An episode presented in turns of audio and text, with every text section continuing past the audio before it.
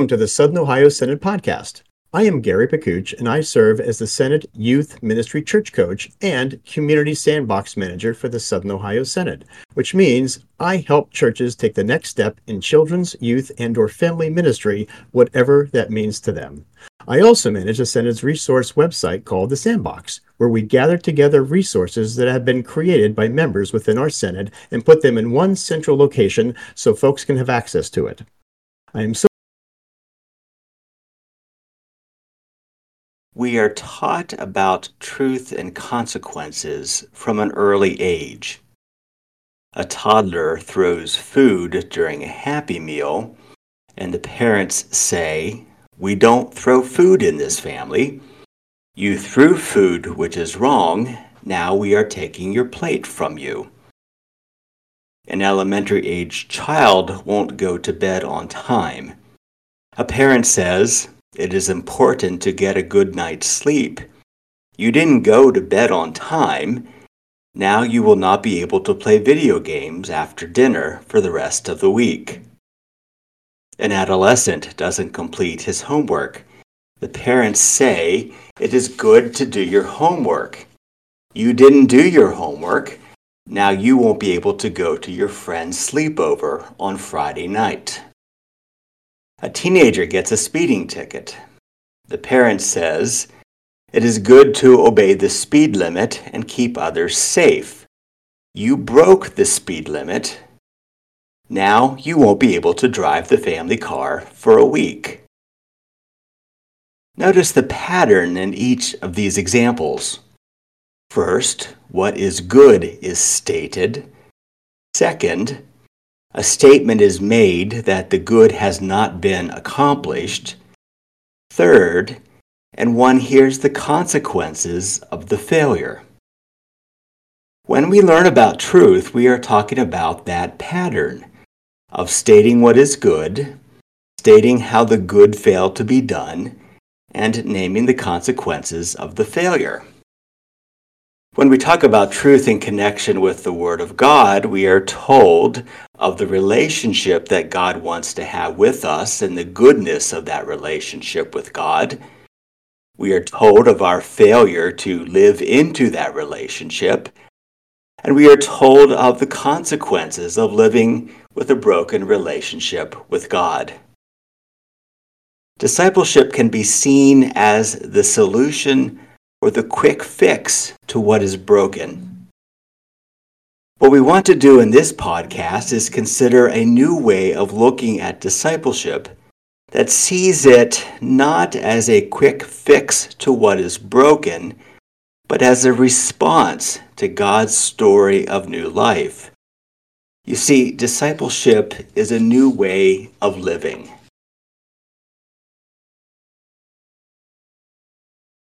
The truth reveals two things to us as Christians.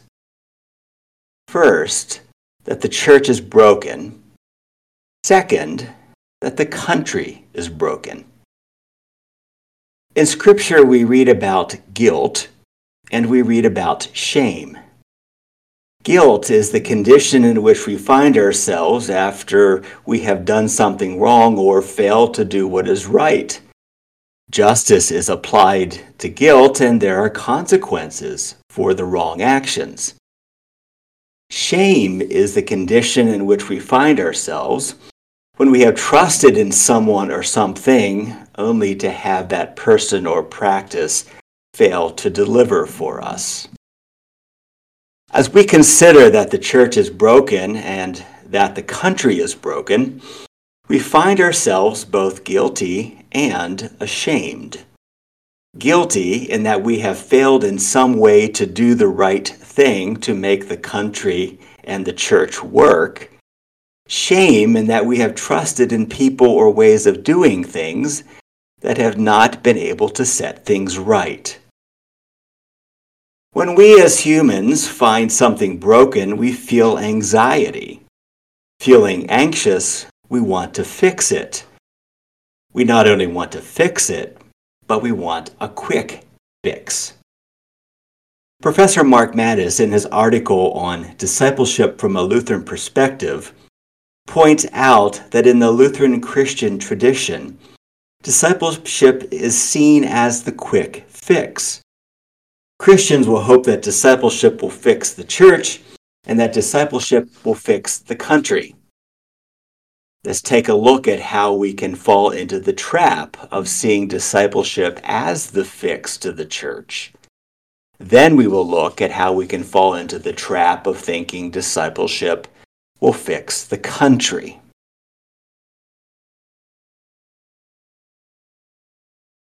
First, we look at how we fall into the trap of thinking that discipleship fixes the church. We have in our minds and memories what the church should look like, feel like, and what the church should do. There are expectations such as how full the sanctuary should be, how generous the members should be, how many hours the pastor should work, and how large the facility should be. The current condition of the mainline church does not reflect those expectations we draw the conclusion that the church is broken. To that brokenness, we apply our humanity in searching for what might fix the church. We articulate our solutions in if then statements. For example, some will say, if only the pastor would make more visits, there would be more people in the pews on Sunday. Prior to coming onto the bishop staff of the Southern Ohio Synod, I served as the lead pastor of a congregation founded in 1730. We had the journals of Pastor Muhlenberg, who served the congregation in the late 1700s, and we had those journals translated. In his handwritten journals, I found this note all the people of this church do is complain. Their chief complaint is that the pastor doesn't visit the people enough. This if then notion of pastoral visitation as the quick fix for church growth, it's been around for centuries. When we perceive the church as broken, we develop go to solutions. One of the go to solutions for fixing the church is discipleship. Professor Mattes thinks that people appeal to discipleship as the cure they believe will revitalize their congregations. The if only solution of discipleship goes like this If only the people of the church would be more faithful in worship, study the Bible, serve those in need, give faithfully, and invite others to worship, the church would be fixed. The renewal of the church becomes dependent upon people more perfectly fulfilling their spiritual faith requirements. This also allows for a scapegoat. If the church isn't being fixed, we can blame those who are not doing discipleship perfect enough. Professor Mattes also reflects upon the distinction made between the membership church and the discipleship church. For him, those who are discipleship oriented see the church at odds with the secular world. Unfortunately, in seeing the church in such a way, we see the church as nothing more than one more community organization vying for the attention, resources, and presence of its adherents. Mattes makes a distinction between the church and other community organizations. The church is called to be concerned about that which is ultimate. That is that which can overcome death. Community organizations are concerned with that which is penultimate, that which can guide us through our earthly lives and to help us live those lives in a relatively happy and moral way. That which is ultimate for Mattes is God's wonder and mystery. The penultimate concerns of community organizations are good ethics, fellowship, and an esprit de corps that comes from being a member. When the ultimate concern of the church is salvation through the death of Jesus Christ on the cross, we have a cross oriented Christianity. When the concern of the church is merely the penultimate concerns of community organizations, such as ethics, fellowship, and an esprit de corps, in essence, we are seeing a cross-less Christianity. The cross-oriented Christianity and the cross-less Christianity live in tension with each other. For cross-oriented Christianity and cross-less Christianity, the source of truth is found in different places. For cross oriented Christianity, the church is concerned about that which is ultimate, the truth found in the Word of God. For cross less Christianity, the church grounds its truth in human experience, where one person's experience is to be what defines all other experiences for all other people. It makes a universal claim applying it to all people and that's a claim that can never be substantiated. Only the Word of God can renew the church.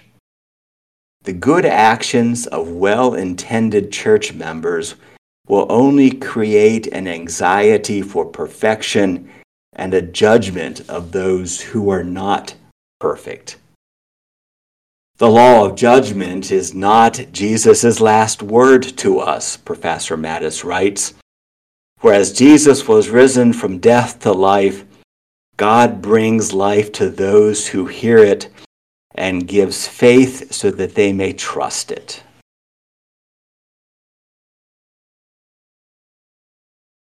Discipleship can be seen as that which will fix the church.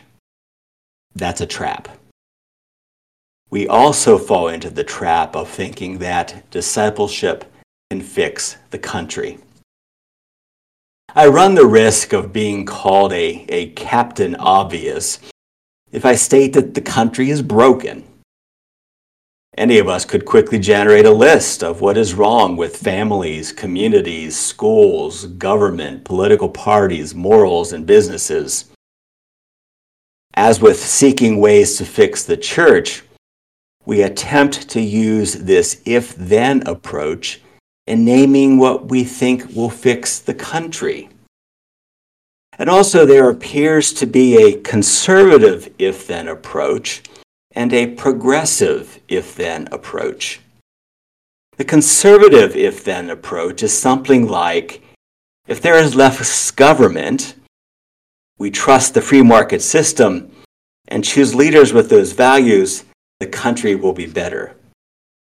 The progressive if then approach is something like if the government does a better job at regulating business and putting laws in place to protect those who are oppressed, and we choose leaders with those values, the country will be better. Both if then approaches attempt to solve societal problems. For both approaches, Professor Mattes states, human autonomy, hierarchy and capitalism are at the center of the solution. Mattes goes on to make the observation that the political right and the political left are not necessarily alternatives to each other, but extreme expressions of the same thing, where autonomy, the way we handle hierarchy and capitalism, are non negotiable for either party. Neither if then approach either conservative or progressive, usher in the kingdom of God. In fact, the Word of God takes the ultimate power from both parties. It reverses the flow of faith and politics. Instead of one's faith being determined by one's politics, one's politics are challenged, negated, and shaped by one's faith. In doing so, we no longer use God as the ultimate justification, for our own rigid and self serving political ideologies. To fix the country, the church can be seen as the antidote or the ideal for which the country should strive. In this case, discipleship is seen as the advocacy and actions the church takes in order to fix the country. Mattes writes that when discipleship is seen as fixing the world, the work of the church is seen as telling politicians, community groups, and government structures what they ought to do instead of the witness of the church stating what the church alone can do. And what is it that the church alone can do? The answer to that question is rooted in the message of the church. The message of the church is a message that challenges any other ideology or system or person who asserts ultimate authority. We believe God is the ultimate authority over all things. We make this claim that God is ultimate because we believe that God is the only one who has the power to overcome death. My brother lost his wife to COVID in November of 2020. In his book, reflecting on those grief filled days, he writes how he was speaking to his wife on the phone as she was in the intensive care unit of the hospital. At one point, his wife told him she was having trouble breathing and needed to hang up. My brother, in worry and fear, yelled at her, saying, You better not hang up on me. And those were his last words to her as she was placed on a ventilator and later died from COVID. My brother talks about the guilt and the shame he felt for his last words of anger and frustration to his wife.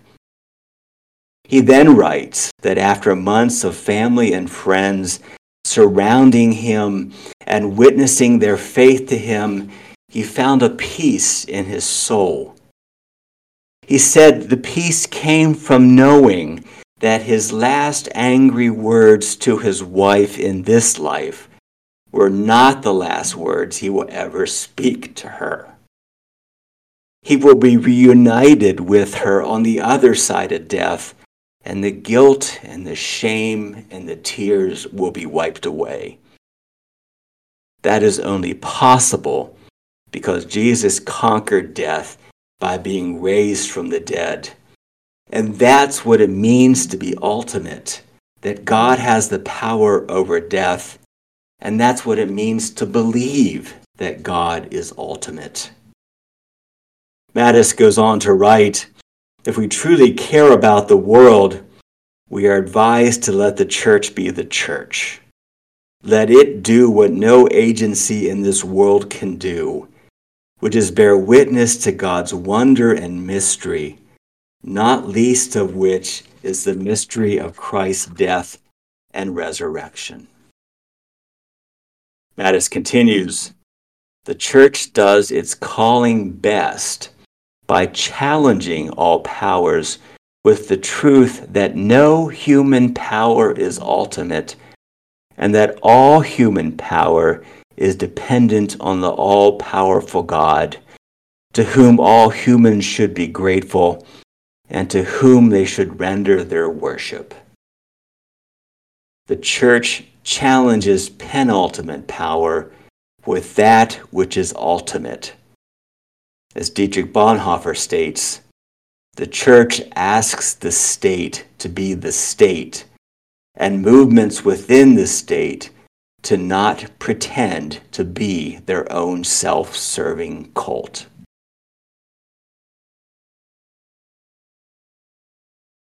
So, discipleship is not a methodology to fix the church. And discipleship is not a methodology to fix the country. What then does discipleship look like? Professor Mattes says this Discipleship is first trusting God's word, second, tending to God's word. Third, preaching God's word. And fourth, letting God's word have its way with us. Let's look at each one. First, trusting God's word. Trusting God's word is to believe that God is ultimate. Pastor Peter Storey was a Methodist pastor in apartheid South Africa.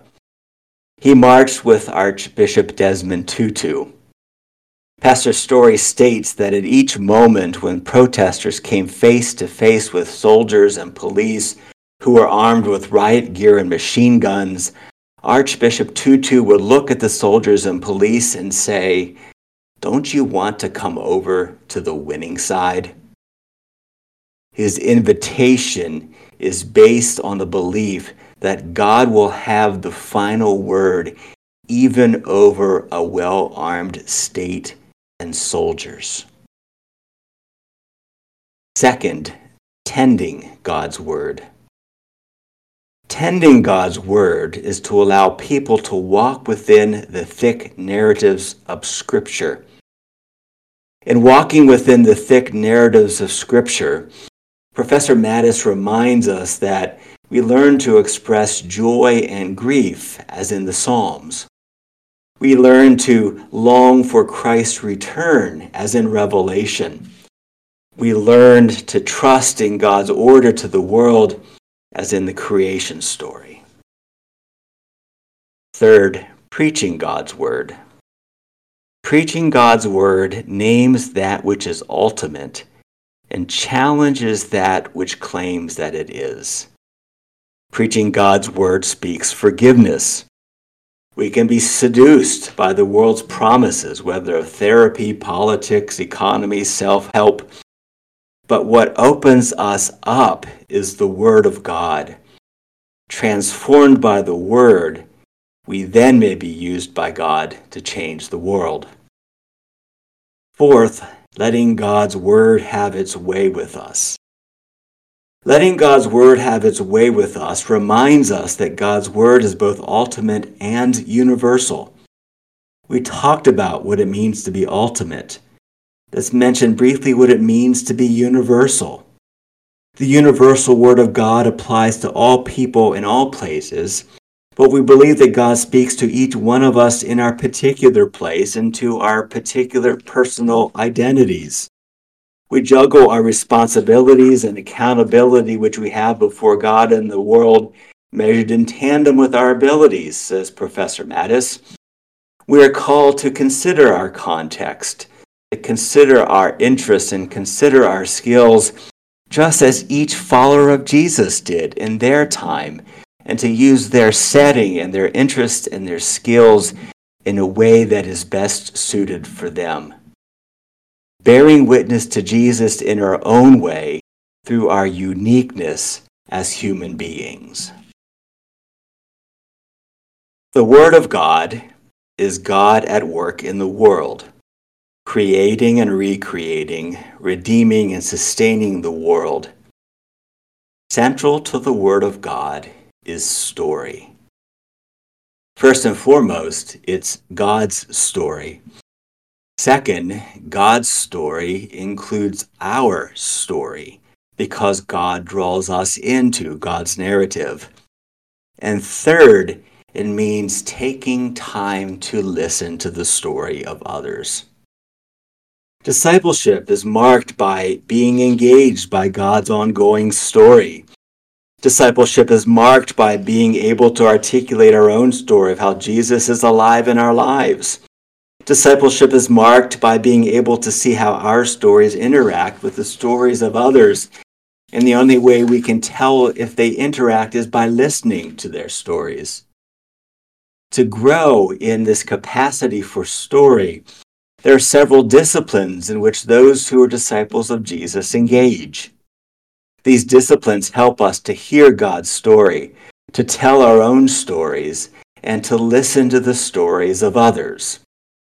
These disciplines are worship, learning, serving, giving, witnessing, and fellowship. I want to finish this podcast by taking a brief look at each discipline. Then, in subsequent podcasts, we will explore each one. Worship. Worship is revelation. In worship, God is revealed in word and sacrament. As God is revealed, God is present. We encounter the living and life changing presence of God in worship. While we allow room to encounter God in many and various ways in life, we are assured that in word and sacrament, God will be present. Learning. Learning is to be brought back to oneself. Regularly in our lives, we see everything through a prism that serves our own personal needs. We will be convinced of right and wrong based on our own self justification and our own self righteousness. It is necessary for us to be fully human, and humans God is calling us to be, to have those notions challenged and so many times more than we are willing to admit, to have those notions corrected we bring those same notions and prisms to our interpretation of Holy Scripture. The discipline of learning challenges our perceptions of what Scripture is saying with what the truth is from the Word of God. Serving. Serving is a marker of a discipleship of Jesus.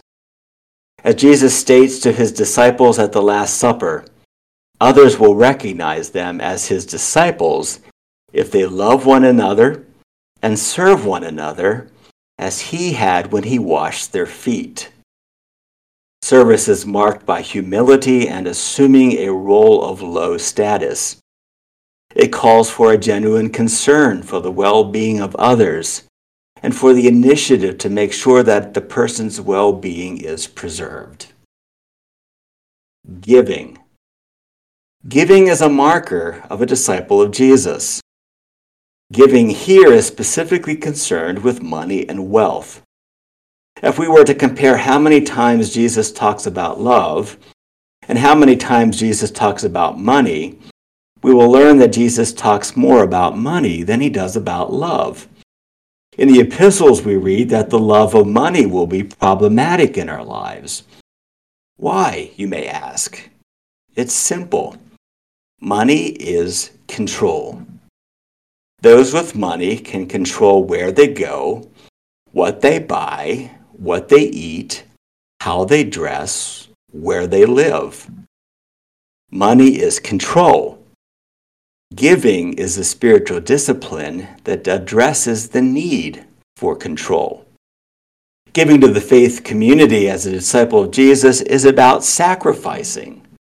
It's not only sacrificing one's money, it's also the sacrifice of giving up control. The specific sacrifice of giving up control, it means that we allow the Spirit to guide the church in how money is used instead of each one of us trying to control the church by directing how our own money is spent. Witnessing. Witnessing is a marker of a disciple of Jesus. Witnessing happens when God's story, our own stories, and listening to the stories of others intersect. Witnessing is sharing God's story, telling how Jesus has been at work in our lives, and listening to the stories of Jesus active in the lives of others. In church circles, we commonly use the word evangelism in exchange for witnessing. The work of evangelism is important.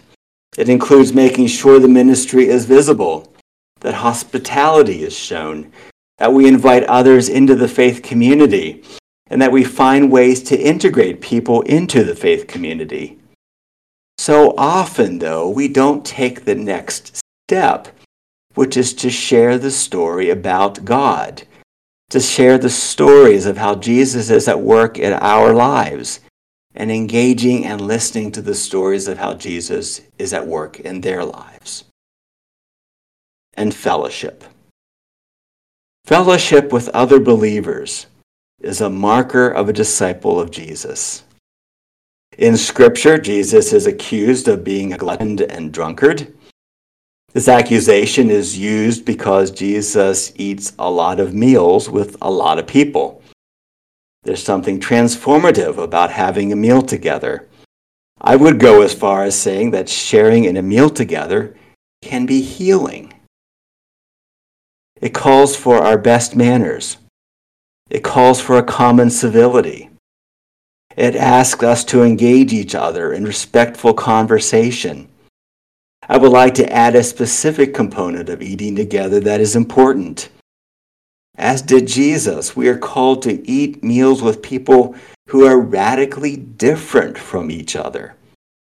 When I share a meal and conversation with others who differ from me, I increase the chance that I may change my mind and I might also change the perceptions I have of those other people. Discipleship is not the quick fix for the church.